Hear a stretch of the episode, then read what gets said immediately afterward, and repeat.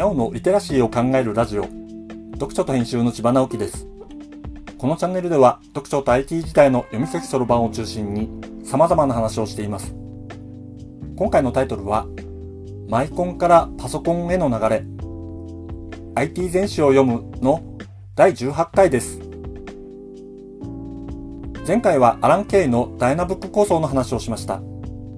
ダイナブックはどちらかというと知能拡張の理想を目指す流れのもので、今で言うとソフトウェアやユーザーインターフェースといったような比較的高レイヤーな世界を構想したものでした。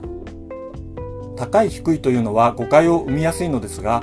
一般的にハードウェアに近いところを低レイヤー、人間に近いところを高レイヤーなんていうことがあるのです。どちらが優れているという話ではありません。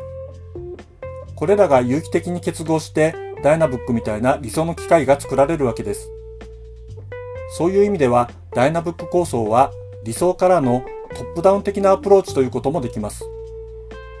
ダイナブック構想は極論すればハードウェアは何でも良い世界と言っても良いかもしれません。ということは、ボトムアップな世界もあると考えることができます。コンピューターのハードウェアの世界はデジタル技術によって発展しました。これは要するに0と1を何らかの物理的な装置によって表現することです。当初はリレーという電磁石でパチパチスイッチを操作することで実現したものがありました。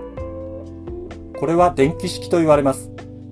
次に出てきたのは真空管という電球の複雑したようなものを使う方法です。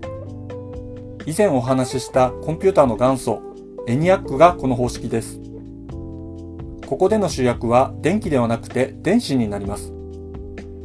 エニアックは電子計算機だったというわけです。電子を上手に使う方法は真空管から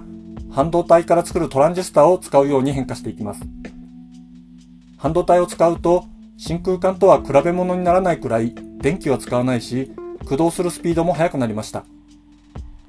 回路の基板の上にたくさんのトランジスタを並べてコンピューターを作ることができます。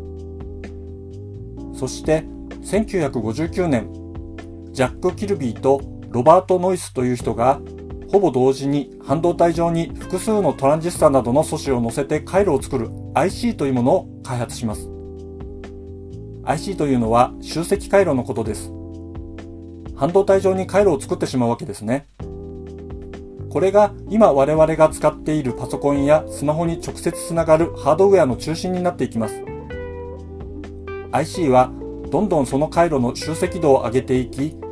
LSI 大規模集積回路、VLSI 超大規模集積回路というふうに進化していきます。そしてコンピューターの機能を一つの半導体に乗せたマイクロプロセッサというものが誕生します。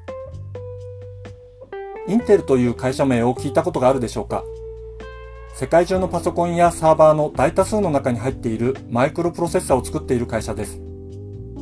この会社が1970年に4004というマイクロプロセッサーを作ります。それを発展させていったものが今我々が使っているパソコンに入っています。ちょっと面白いのは、この4004というマイクロプロセッサの開発の発端が日本の電卓メーカーの依頼だったということです。マイクロプロセッサを使ったパソコンの元祖となるようなものを当時はマイクロコンピューター略してマイコンと呼んでいました。ここでだいぶ前に無線システムの普及にアマチュア無線家が活躍したという話をしましたが、マイコンの世界でもアマチュアが大活躍しました。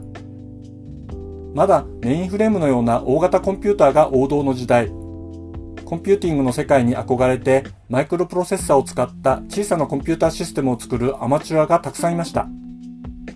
日本はパソコンの創世期にかなり関係しています。